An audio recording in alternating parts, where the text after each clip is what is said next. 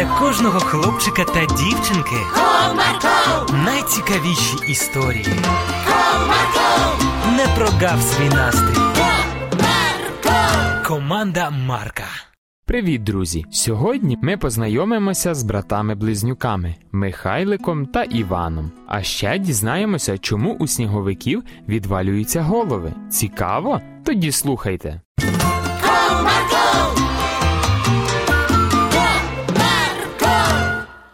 Зима була справжня, з морозами і снігом, тож дітвора мала можливість досхочу натішитись зимовими пригодами. У братів-близнюків Михайлика та Івана були старі санчата, на яких вони каталися по черзі. Але одного дня санчата зламалися, тож хлопці прийшли додому засмучені. Мамо, мамо, санчата зламані, і ми не зможемо покататися більше. Треба купувати нові. Михайлику, можливо, ви знайдете собі інші розваги. Мама, але ж гірка така класна. Саме покататися з нею, поки є сніг. Ну добре, Іванку, я подумаю, і можливо, одні санчата зможемо купити. Знову одні, мама, це знову по черзі кататися. І хто ж має бути першим? Хлопці, якщо я куплю санчата, то тільки одні.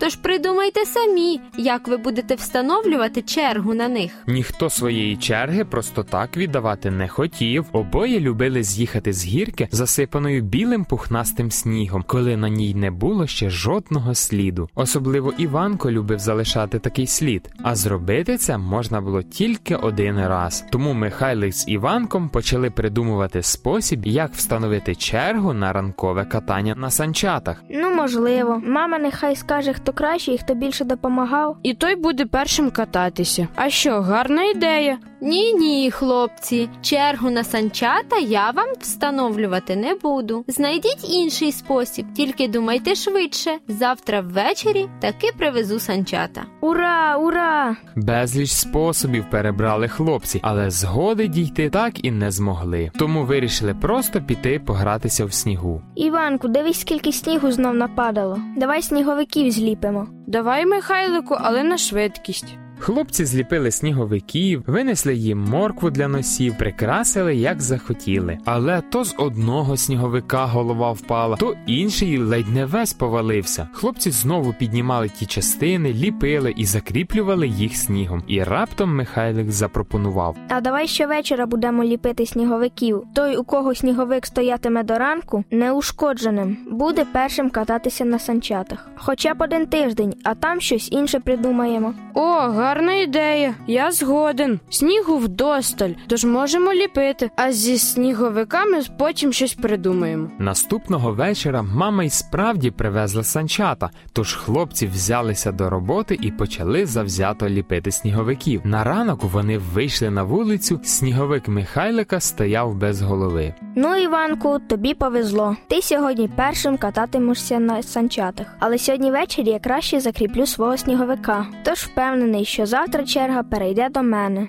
Побачимо. Адже я теж намагатимуся зробити свого сніговика максимально стійким. Протягом всього тижня хлопці заставали вранці одного із сніговиків без голови. І щоразу це був сніговик Михайлика. Як він не намагався закріпити голову сніговикові, здавалося, що нічний вітер і хуртовина були проти сніговика лише Михайлика. Тому чергового разу першим з гірки знову мчав Іванко. Того дня на гірку прийшов і сусідський хлопчик Петрик, якого не було видно увесь тиждень. Михайлику, Іванку, привіт, хлопці. Радий знову бачити вас. Привіт! Щось тебе не було видно. Та я хворів, тому залишався вдома і спостерігав за снігом через вікно. Але я радий, що нарешті можу погратися і покататися. Привіт, Петрику. І я радий тебе бачити. Приєднуйся до нас. У нас санчата нові. Одні, правда, але по черзі встигаємо добряче накататися. Із задоволенням приєднаюся до вас. Радий, що ви помирилися і більше не сваритесь. Помирилися? З чого ти взяв, що ми сварилися з Михайликом? Ми завжди тут разом катаємось, тільки по черзі на санчатах, бо вони одні, але ми не сварилися.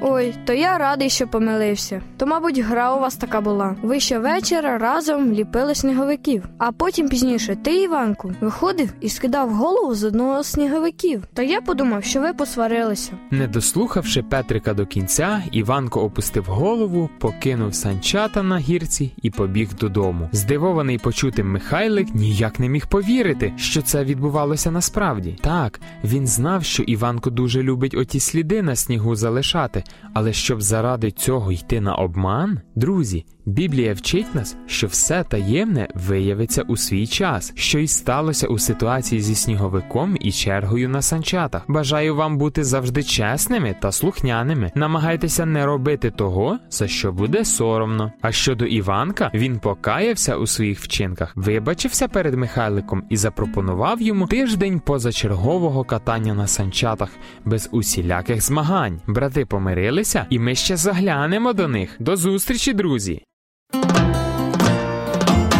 Комарко,